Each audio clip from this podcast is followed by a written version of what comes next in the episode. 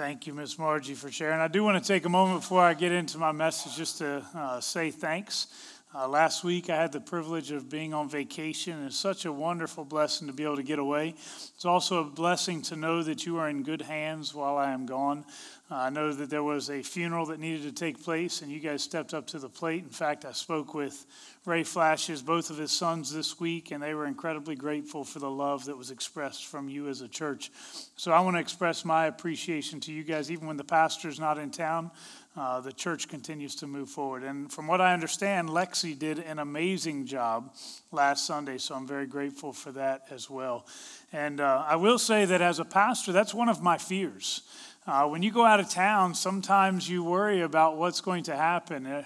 Uh, first of all, do people come when the pastor's out of town? And if they do, um, are they going to hear a good message? And I'm thrilled to be able to say that you guys got to hear a good message. Well, let me ask what are some of the things that frighten you? What are some of the things that make you uncomfortable? That just they create a sense of fear. For some of us, it may be heights. I remember when I was in uh, college, we used to go bridge jumping, and we would jump off of a bridge about three stories down into a river.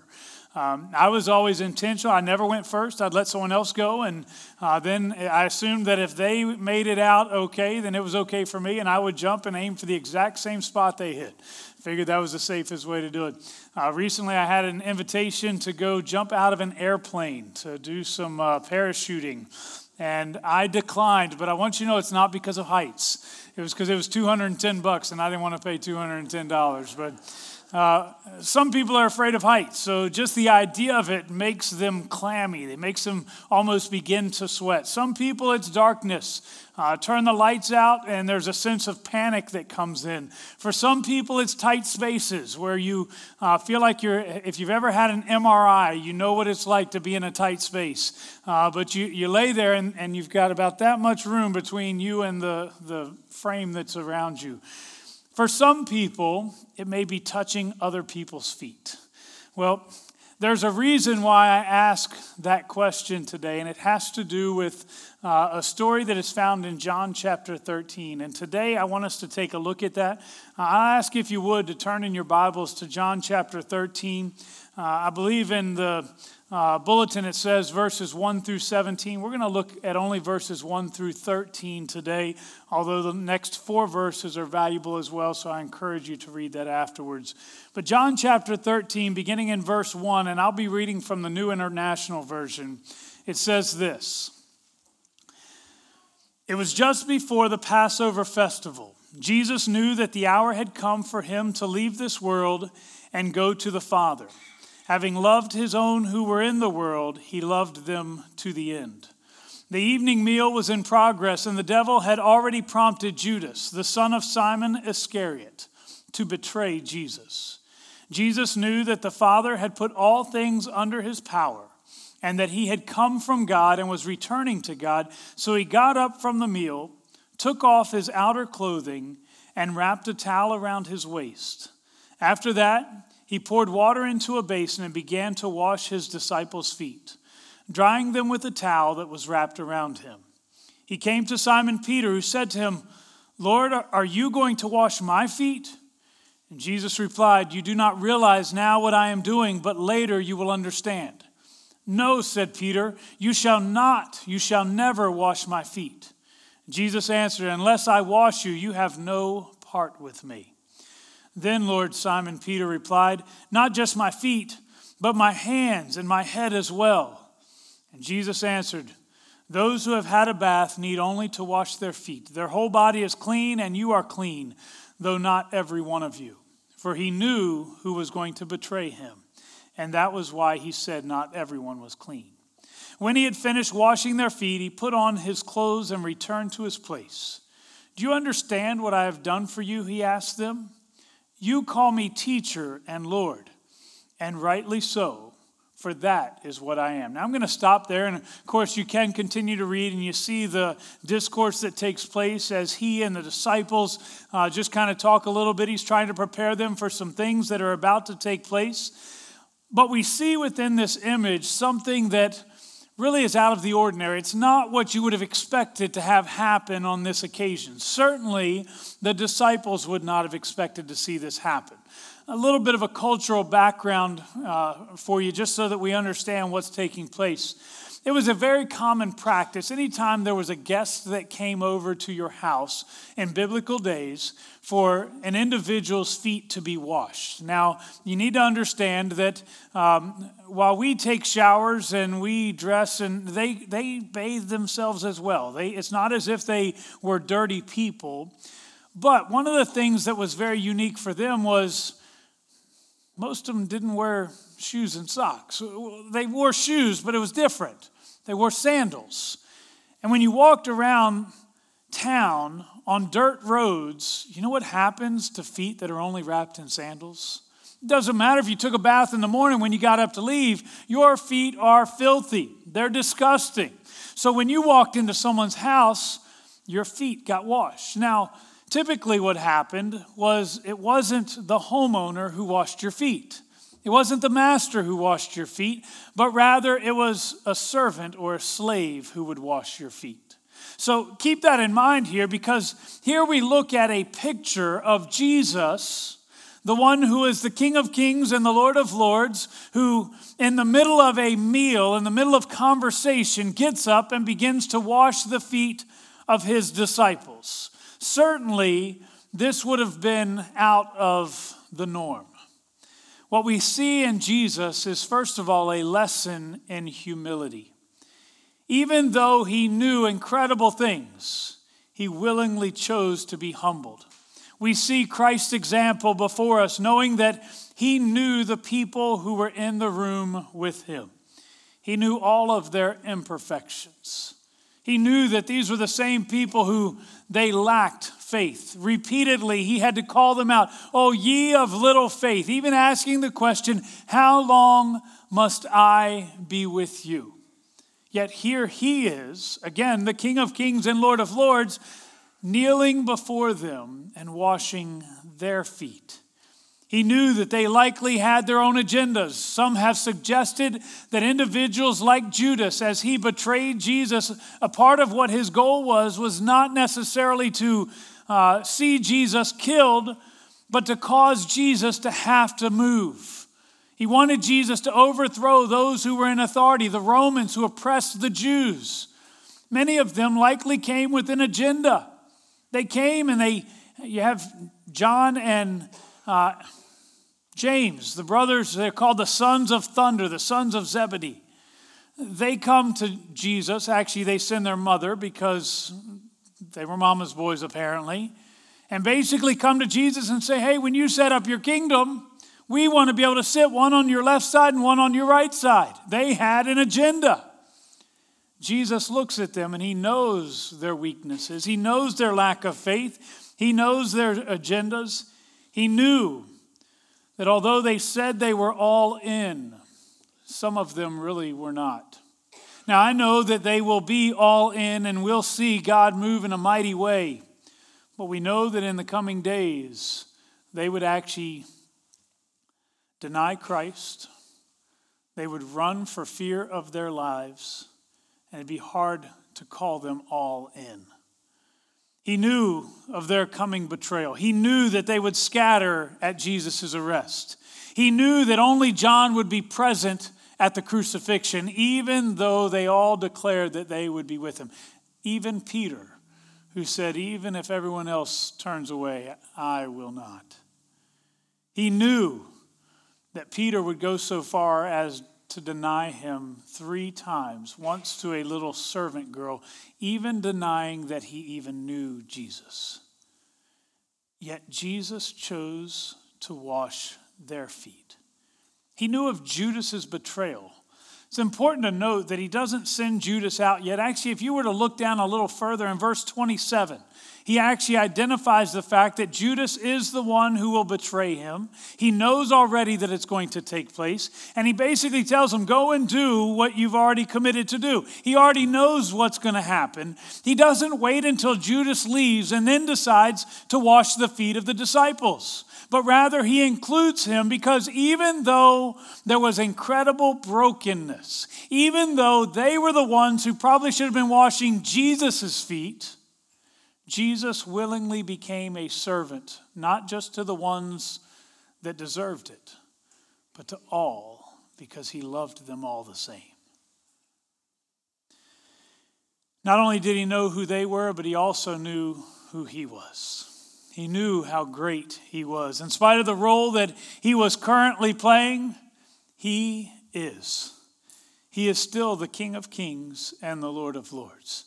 He is still the one who created the heavens and the earth. He's the one who designed every human being. There was nothing at all that was created without his involvement.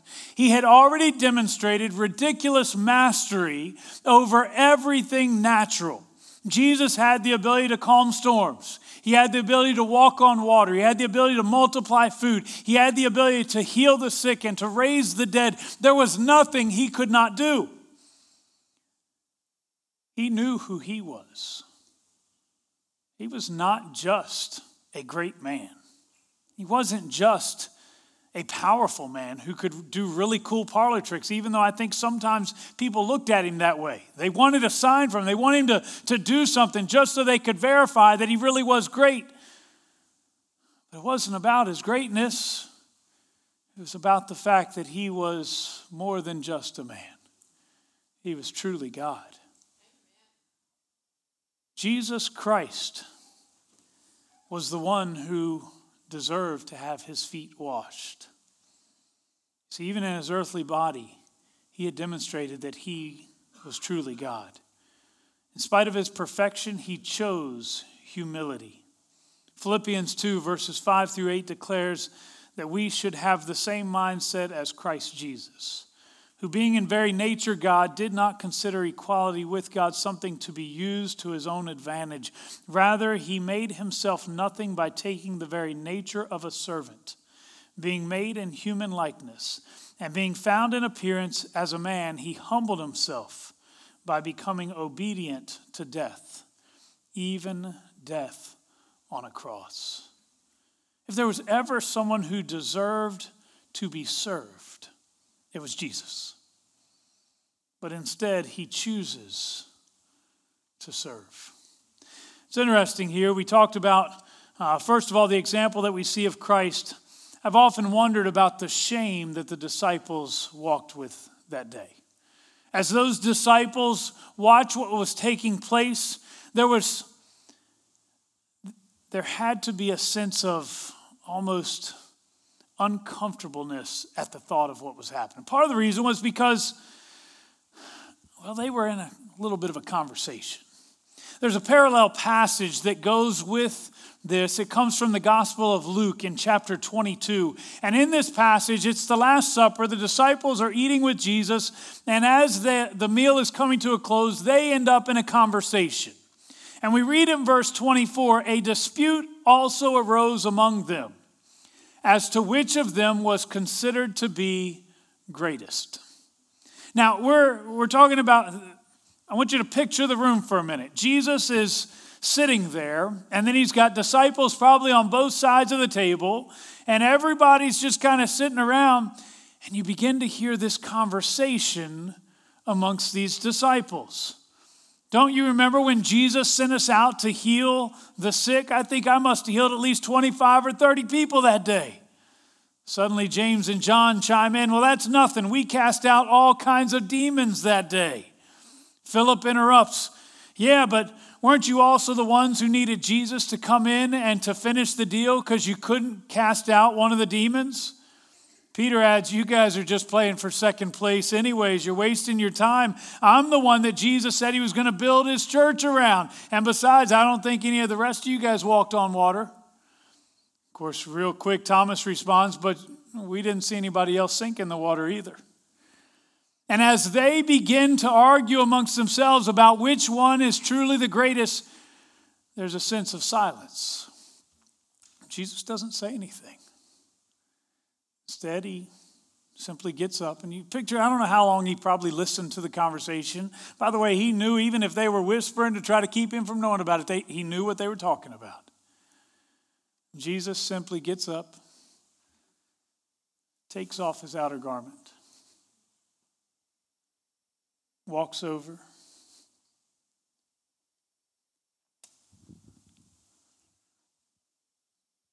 Grab some water and a towel. Then he gets down on his hands and knees in front of the disciples and he begins to wash their feet. I want you to understand how much shame they had to feel in that moment. Here they are, they are debating as to which one is the greatest. It's as if there is something about them that makes them better than anybody else in that room or outside of that room. Do they not remember who they were? These were common, ordinary fishermen. These were individuals that they would have been just like everybody else if Jesus hadn't chosen to reach into their lives and to offer them the opportunity to be something incredible. And their debate is which one is the greatest?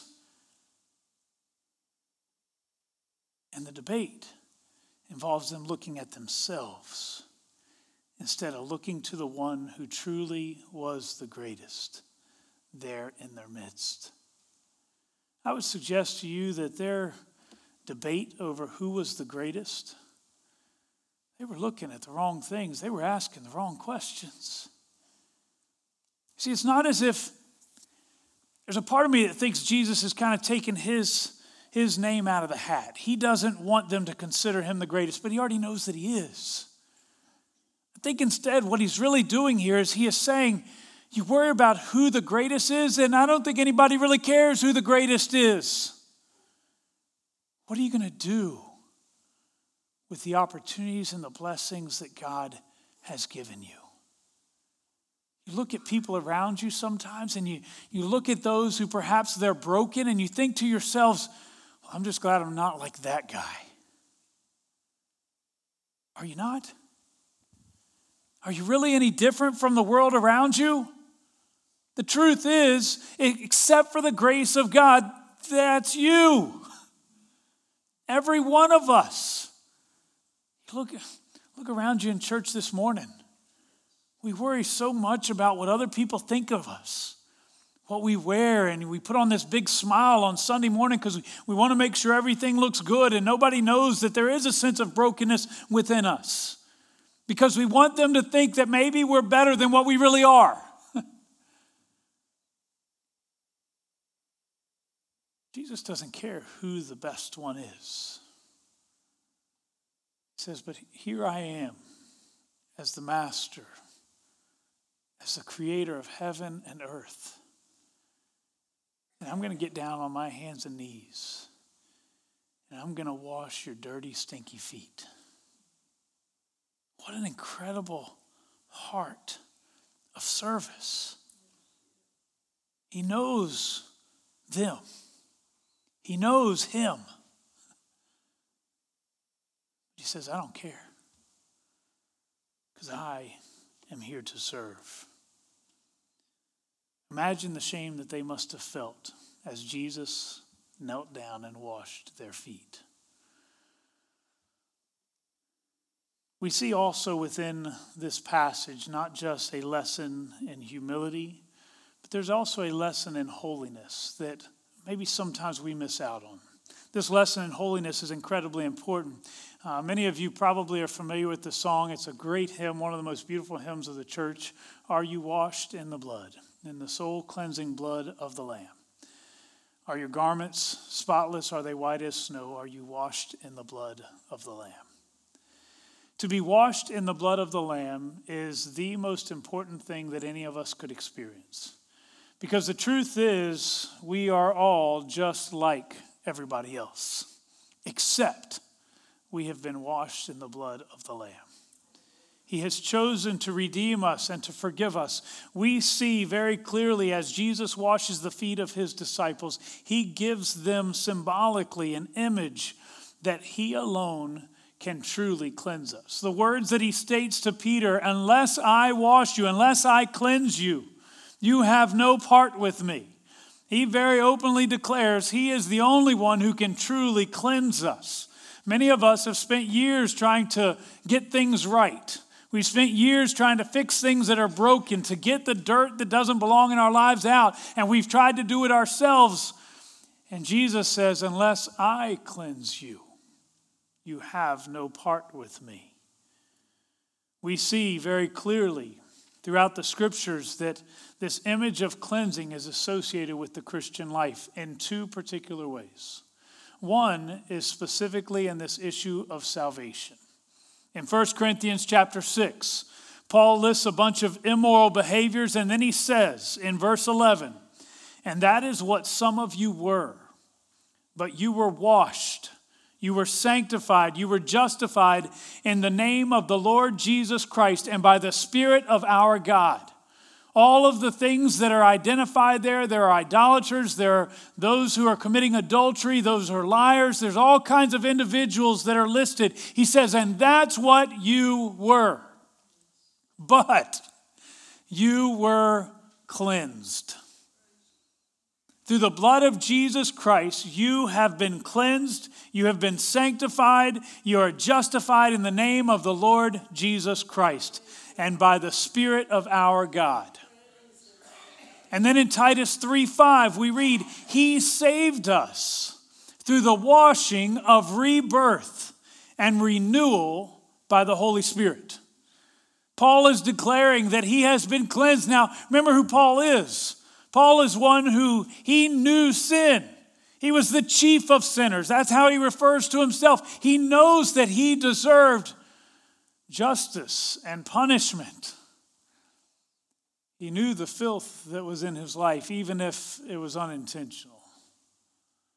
Yet Paul also knew what it was to be cleansed. He declares he has saved us through the washing and rebirth of renewal by the Holy Spirit. I'm going to begin by telling you today that if, if you do not experience that cleansing that can only come through Jesus Christ, you also cannot experience eternal life as Jesus Christ alone has promised. He is the only one who can cleanse you of your sin. He's the only one who can give you a new way. He's the only one who can make things right. I encourage you, you ought to try to do good. You ought to try to avoid lying. You ought to try to avoid cursing. You ought to try to avoid drinking and all of the other things that you could talk about. But when it comes down to it, Jesus Christ alone is able to cleanse you. All of your goodness is not good enough. But through Jesus Christ, we can still be clean. Now, I told you that there are two aspects where we see this cleansing. The first one is with salvation. The second one is with sanctification.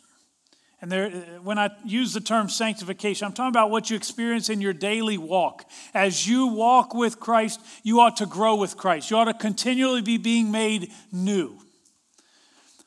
1 John 1 9 is a verse that I have quoted often to you. It says, If we confess our sins, he is faithful and just and will forgive us our sins and cleanse us from all unrighteousness.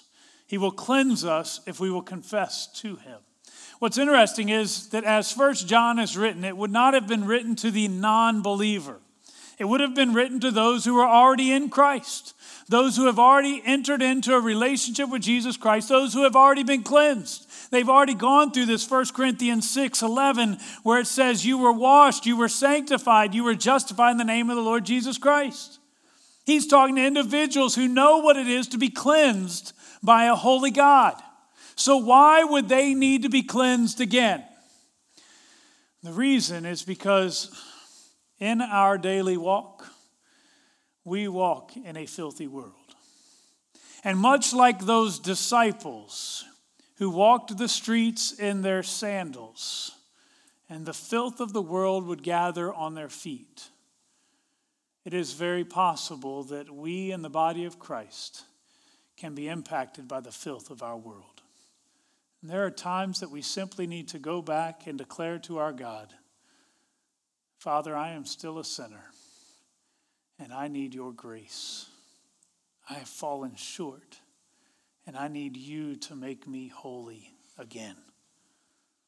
You know, as I look at the image here with Peter and Jesus, I believe that that mirrors this washing for salvation and washing for sanctification. Remember, as Peter sees Jesus washing feet. I don't know who the first one was. Maybe he had already washed James and John's feet, and Peter just happened to be the next one. It doesn't tell us any of that. But when he gets to Peter, Peter's very quick no, Lord, you're not going to wash my feet. And you almost picture him saying, okay, we're debating who the greatest is, and I know it's you, so tell you what, let's switch places and I'll wash your feet instead. So he begins to almost argue with Jesus over this, which, by the way, Peter had a little bit of an issue with this. There were multiple times where Peter would almost argue with Jesus. Just before then, uh, Jesus was talking about going to Jerusalem where he would be crucified, and Peter basically says, No, Lord. And Jesus has to tell him, Get thee behind me, Satan. Peter had a little bit of a, an issue here where he thinks he knows what the best way is, and therefore I'm going to correct you. Do you really think Peter's the one to correct Jesus? Actually, do you think any of them were the ones to correct Jesus? But Peter begins to argue with him. No, no, Lord, not, I, you are not the one who should be washing my feet. Maybe he's looking around for another servant. Maybe there's someone else in the room. There's a slave that uh, maybe they just happen to be watching. And, you know, why don't you let Joe over there do it because he's the one who should be doing it. Making sure Joe's not sitting over here as I pointed that way. Peter begins to argue with him, and Jesus says, No, I have to cleanse you. In fact, if I don't do this, you can't really have a part in me. As Peter comes to the realization that it's going to happen, he says, Okay, but if you're going to cleanse me, I don't want you to just do my feet. I want you to do my hands. I want you to do my head. I want you to do my, my whole body. I want to be made clean. I want to. Jesus says, You don't need all that. You've already had a bath. Let me tell you today that you who are in the body of Christ, you have been made clean by the washing of the blood of Jesus Christ. But there may be times that we still need our feet to be washed again. Because the filth of the sin of this world, simply us walking our daily lives, it can become a burden and it can overwhelm us. We see within the story of Jesus washing the feet of his disciples an incredible lesson in humility. Man, if anybody should have been served that day, it should have been Jesus. But he chose to serve. We see a lesson in holiness, but we also see a lesson in helpfulness. What do I mean by a lesson in helpfulness?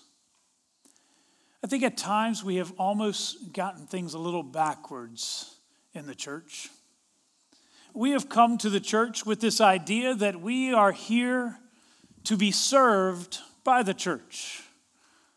But we are the church. We are here to serve so that we can actually be helpful to others, so that we can be helpful to the body of Christ. I celebrated you guys at the beginning, and I really I think it's amazing the way you guys loved on Ray Flash and his family. I really do.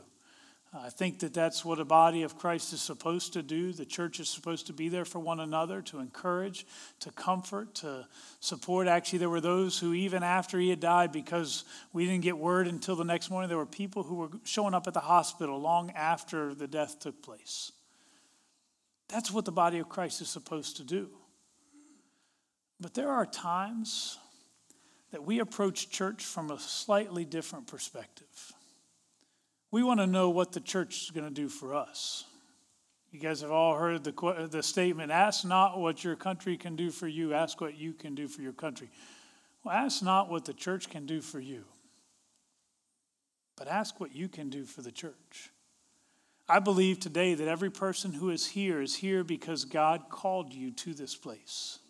I believe that God brought you into this setting, in this environment, so that He could use you in a different way. You see, there are things that we can do together that if we do not have each other, it simply doesn't have the impact. We are the body of Christ. We ought to be serving one another.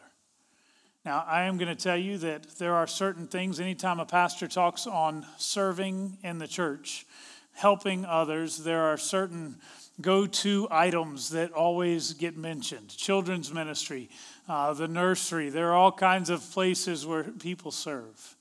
I'm so grateful for those who simply serve not because the pastor guilted them into it. So I don't even want to get on my list of things today. But I want to encourage you to be a servant who simply says, What can I do to bless others? One of the greatest highlights for me with us starting our new service that we started back in the fall was individuals who came to me and said, Pastor, I don't want to participate in that service, but I want to serve. I want to do whatever it takes to help make that service successful so that we can reach more people for Christ. I believe today that when we take on that heart, I believe that God will do something great through this church. But here's the thing, and, and they, they all kind of go together. If we don't have that heart of humility, it's likely that the heart of holiness is probably not as present as we would like to think. And at the same time, that heart of helpfulness is likely not going to be there either. Because remember, we think we should be served rather than us serving other people. They all, they're interconnected with each other. I don't know where you are today. I believe today that we are called to be holy, we are called to be humble, and we are called to be helpful. 1 Peter chapter 4 verse 9 says use hospitality one to another without grudging. Not because the pastor guilted you into something, but because you know that it's right. Maybe some of you here today have experienced the washing that is made possible through Jesus Christ already. Maybe you have been cleansed, you've had your bath. Maybe today some of you need once again to be washed. Not all over again, not to have your hands and your feet washed. But maybe the sin of our world has simply caused us to once again have to come before the Lord and confess our sins, who is faithful and just and will forgive us of our sins. I'm going to open the altar in a minute, but we're going to do something a little bit different. Uh, often we just we have people raise their hands or we have people come up and pray. And Actually, I would like the privilege, if there are those who perhaps they would like to come forward and receive this, uh, we're actually going to wash some feet this morning. Uh, Lexi is going to help me with that. Part of the reason for that is um, sometimes ladies wear skirts. I don't want to be down there washing your feet. Um, She's going to wash the feet of any of the ladies that would like to come forward, and then I would like to wash the feet of any of the men who would like to come forward. You know the things that have been taking place in your life. And maybe today you've already had the cleansing. Maybe you've already had that moment where you said, Lord, I need you to wash my feet all over again. And if you have, that's awesome. By the way, there are some denominations that practice the act of foot washing as one of their sacraments. So while this may seem somewhat foreign to us because we don't do it often, uh, to many within the body of Christ, this is actually a very normal, regular thing. I would love the opportunity to be able to wash the feet of those in the body of Christ.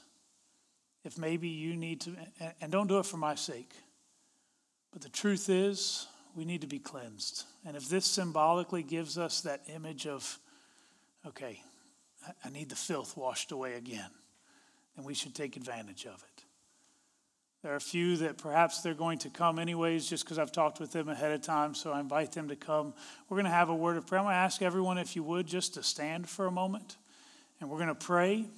And then, if you feel led to come forward and participate in the foot washing, don't feel obligated to do so, but you would be welcome to do so. Father, as we come before you right now, Lord, we recognize that there is no cleansing aside from what you do in us. We know that spiritually we are filthy without you. There is nothing that we can do to make things right. Even if we choose to be the best people in the world, we cannot be cleansed without the shedding of your blood. And today, Lord, we come before you and we recognize that it is likely many of the people who are here today have already experienced the cleansing that comes from your blood, from the forgiveness of sins. Lord, we thank you for that. We also recognize that at times we allow the filth of our world to contaminate us. Sometimes it's hard to stay in the center of your will, to stay pure, to stay holy. But you tell us in your word that nothing impure will ever enter into the kingdom of heaven. So, Lord, we come before you today and we simply ask that you would once again cleanse us and make us right. Lord, I pray today that where sin has abounded, that your grace would abound even more. I pray that you would give us a heart truly for righteousness, a heart for you.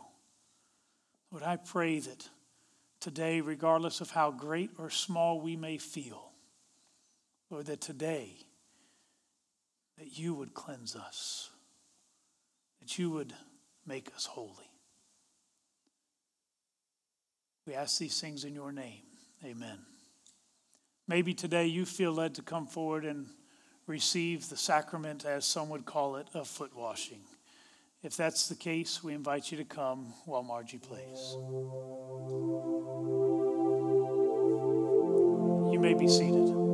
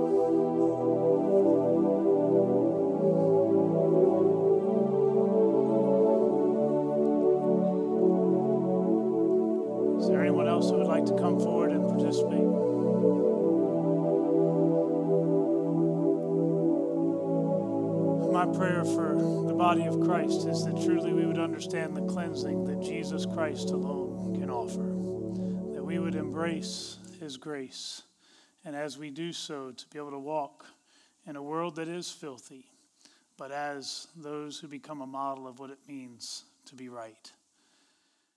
I know this is a different kind of service. Actually, I debated doing this on the week that we have the uh, firefighters and police and EMS folks coming, but they probably would be scared to death if they saw us doing stuff like this. But you know what? This is exactly what Jesus did. He loved people, and he did whatever it took to simply bring the cleansing that he alone could offer. Today we rejoice in that. Let's close with a word of prayer. Father, again, we thank you for your blessings. We thank you for the forgiveness of sins. We thank you for the cleansing that you have made possible to us. Lord, may you be honored today as we go from this place, as those who have been cleansed. Lord, I pray that you would fill us with your spirit and you would empower us to go out as lighthouses to this community. May you be honored in Jesus' name. Amen. Thank you and go in peace.